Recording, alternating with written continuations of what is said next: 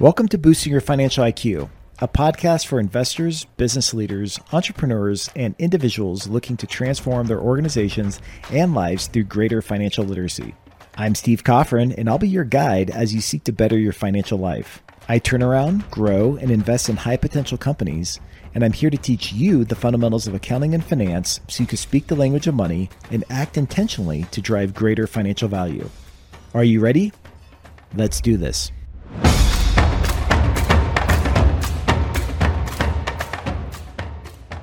Thanks for joining me for another episode. Before we get started, remember that this content is for educational purposes and should not be construed as financial or legal advice. See the podcast notes or byfiq.com for a full list of disclaimers, terms, and conditions. Now, on to the episode. Hey everyone, this is Steve Coffin. Happy Cinco de Mayo. Today is Friday, May 5th, 2023, and this is Fin Weekly, where I provide you with weekly updates on what's happening in the world of finance and in the economy. This has been a wild, crazy week, and we have a lot to cover, so let's go ahead and jump right in. Now, for starters, and this may not be a big surprise for most of you, but the US government is once again out of money.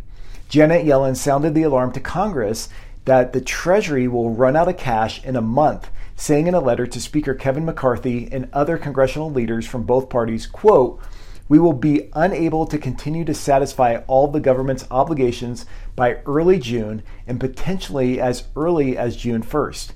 Now, remember, folks, the U.S. hit its statutory debt limit of $31.4 trillion in January, and since then, the Treasury has been doing what it can to avoid a possible default on federal debt.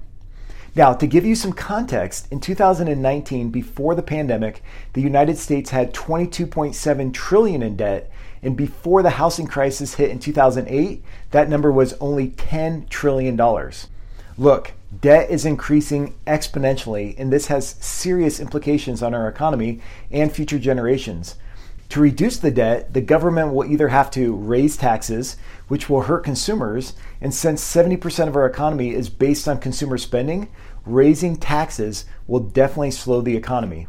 Alternatively, the government can choose to print more money to cover its debt obligations, but that will only lead to more inflation and the erosion of the dollar's purchasing power. By printing more money, inflation will accelerate, forcing the Fed to raise interest rates even further, which will dampen economic growth as well. It's a real mess, folks, President Biden called McCarthy to the White House on May 9th to discuss the debt limit, along with three other bipartisan leaders of the Senate and the House. Moving on to banking, the banking system is worse off than we think. According to an article on Yahoo Finance this week, okay, you won't believe this, but on Tuesday there was an article that said almost half of America's 4,800 banks are already burning through their capital buffers. Professor Amit Seru, a banking expert at Stanford University, said this Let's not pretend that this is just about Silicon Valley Bank and First Republic. A lot of the U.S. banking system is potentially insolvent. Banks, especially regional banks, are suffering from losses related to U.S. commercial real estate and their investments in the bond market. Banks are underwater, and the scary thing is that there's over $9 trillion in uninsured deposits sitting at these institutions. I believe the full shock of monetary tightening by the Fed has yet to be realized, and over the next one to two years, we will see if the US financial system can safely deflate the excessive leverage that accelerated after the extreme monetary stimulus during the pandemic. Think about it. Trillions of dollars were pumped into the financial system during the pandemic, and a huge chunk of that cash flowed into regional banks. To make money from this flood of cash, Banks invested in bonds and other financial instruments, not expecting a sharp increase in interest rates in the near term. But all this cash created a wave of inflation, forcing the Fed to raise rates, which slowed the economy and caused capital to contract. So, as businesses and individuals needed more cash, they went to their banks to withdraw their cash. But remember, banks don't have the cash readily available. It's not like it's sitting in this giant vault. So, they had to go out and sell their investments at a loss since interest rates drive bond values down, creating this giant mess. Also, low interest rates created this massive amount of leverage in the economy, and now there's $1.5 trillion in commercial real estate debt that needs to be refinanced. Who's going to do that? The regional banks don't have the capital necessary, and this is what's causing the massive strain on the financial banking system. If you want to learn more about this, just go to my previous episodes where I talk in more detail about the crisis related to commercial real estate. Moving on to interest rates. The Fed raised interest rates on Wednesday by 25 basis points and is hinting at a potential pause. This move increased the Fed's benchmark federal funds rate to a target range of 5 to 5.25%, the highest level since 2007. To give you some context, a year ago, the same benchmark rate was zero, making this monetary tightening campaign the most aggressive since 1980 when inflation was out of control during that period as well. The Fed has an annual inflation target of 2%, so we'll have to see if these interest rate hikes are enough to cool inflation down to this desired level. Otherwise, pausing future rate increases may not be viable. Given all this, with the banking crisis and increases in interest rates, investors are losing their shirts. The banking crisis has created $54 billion of losses for investors, including $46.9 billion related to market cap and $7.5 billion related to debt securities. Moving on to payroll cost. U.S. companies are experiencing sharp increases in their payroll expenses. According to ADP data, which analyzes payrolls of over 25 million U.S. employees, payroll costs increased by 6.7% in April from a year ago. Most of the gains are coming from leisure and hospitality, construction, health services, and education. At the same time, companies in manufacturing and financial services are cutting jobs. Here's the confusing thing though. There are conflicting statements being made about the labor market right now. For example, the Labor Department published data earlier this week suggesting a slowing demand for labor. Job openings fell for the third straight month in March, while layoffs spiked to the highest level since 2020. However, as of this morning, the job report posted a stunning uptick with 253,000 jobs added in April, pushing unemployment to the lowest level since May of 1969. Despite all this, job gains were still down in February and March, making job growth over this period still 149,000 lower than expected. So be careful and don't be fooled by the contradictory reports. Rising interest rates and a slowing economy will likely lead to more job layoffs and an overall increase in unemployment. If you own a business, make sure you understand your true labor cost, especially as it relates to pricing your products and services. More on that at the end. Moving on to tech. Meta, Meta, Tomato, Tomato, the Facebook parent takes the lead and becomes the first tech company to tap into the US bond market. The social media giant raised $8.5 billion in capital by issuing bonds at 192 basis points over treasuries to investors. The company plans to use this flood of cash to help finance capital expenditures, repurchase outstanding shares of its common stock, make investments, and pursue potential acquisitions. Although the company saw a rebound in advertising sales during the first quarter, it has spent the last few months cutting costs and restructuring its workforce. Even with strong cash flow, Meta is shoring up its balance sheet and positioning itself strategically with cash to prepare for what's ahead. What about Apple? Apple reported upbeat earnings on Thursday. Apple reported second fiscal quarter earnings on Thursday that beat Wall Street's bearish expectations, driven by stronger than anticipated iPhone sales. However, Apple's overall revenue fell for the second quarter in a row, landing at 3% lower from 87.3 billion in the prior quarter. Net income for this tech titan dropped to 24.2 billion during the quarter compared to 25 billion in the year earlier period. As of this recording, Apple stock is up 4.7% today.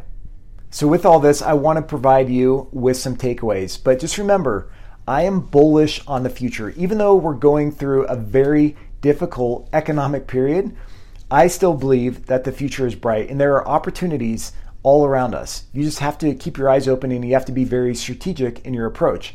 That's why boosting your financial intelligence is so critical, especially right now. So, here's some takeaways that I want to leave with you.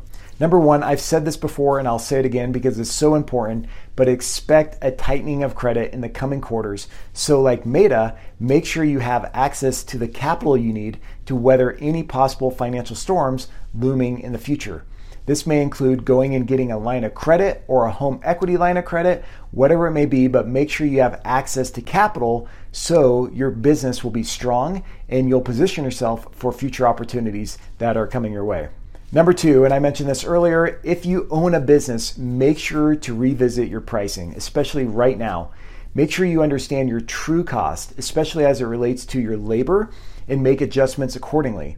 If you're bidding work or providing pricing for future jobs, make sure you adjust your pricing to anticipate future inflation so you're not locked in at a price level that will lead to losses. This is really important because I know there's some companies, like construction companies, for example, that are bidding on projects in the fall or next year.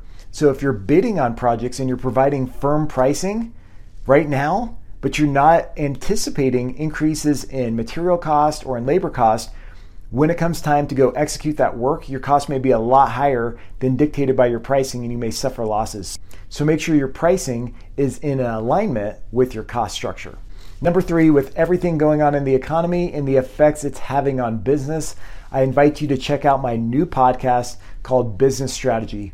This show is for founders, business owners, CEOs, and aspiring entrepreneurs who want to learn the strategies for building financially strong and enduring companies. So make sure you check that out as well. And number four, be prepared for more inflation. This includes not sitting on the sidelines in cash. So make sure you're earning some type of return that aligns with your appetite for risk. You have to be careful because a lot of asset classes are overvalued right now. So be mindful of that before you just go put your money to work. But don't just be sitting in cash where it's inflating away. Also, with inflation, in your business right now, you could put in place a strategy that will prepare you for the future. So, if you don't have a solid strategy, or if you have a strategy but it doesn't trickle down to the front line of your organization, now would be a good time to revisit that process and make sure you have a good, solid strategy that will prepare you ahead for these coming quarters. For most businesses, summertime and fall are great quarters so you don't want to miss out on this opportunity to go out there and make money. If you just do business as normal, but you're not adjusting your pricing, if you don't have a solid go to market strategy, if you're not understanding your true cost structure, then you're going to miss out on this huge opportunity this year to make your business profitable and to maximize cash flow. So I would recommend revisiting your strategy right now within your business. Also, if you're worried about inflation and the purchasing power of your dollars, meaning Let's just say your money is not going as far as it used to go. Now may be a good time to consider starting a side hustle or that business that you've always been thinking of. So don't be afraid to take risks. Life is so short. Life is so short. And there's nothing wrong with going out there and trying things. And even if you fail, so what? You'll learn and you'll grow. But now may be a great time to explore other opportunities and ventures that will allow you to make more money. So there you have it. That's a wrap. That's Fin Weekly. Enjoy your Cinco de Mayo. Go out there and have some Mexican food. That's my plan for tonight. I love Mexican food. I love today. And I wish you the very best over the weekend. Thanks for joining me. Thanks for being committed to financial intelligence. And if you haven't downloaded the free Boosting Your Financial IQ app, make sure you do that. You can do that on the Apple app or through the Google Play Store but there you'll have access to a lot of other great resources. If you're listening to the audio version of this report and you want to see the video, you can do that through the app. So make sure you check that out as well. And if you haven't told your friends about the Boosting Your Financial IQ app, don't be stingy with your knowledge. Share the love. Okay, that's it. Have a great weekend. Cheers. Hey, real quick, if you get value out of this podcast, it would mean the world to me if you would leave us a review. Also, if you want to be featured on the show, send me a recording with your name, your age, where you're from, and your question through a voice note or a video using your smartphone. Then email me the file at hello at byfiq.com. BYFIQ stands for Boosting Your Financial IQ. So once again, it's hello at byfiq.com. If selected, I'll give you a shout out and answer your question for you and the entire community. One last thing if you want access to additional resources that will help you fast track your path to financial freedom, visit byfiq.com or download our free app in the Apple or Google Play App Store today. Thanks again.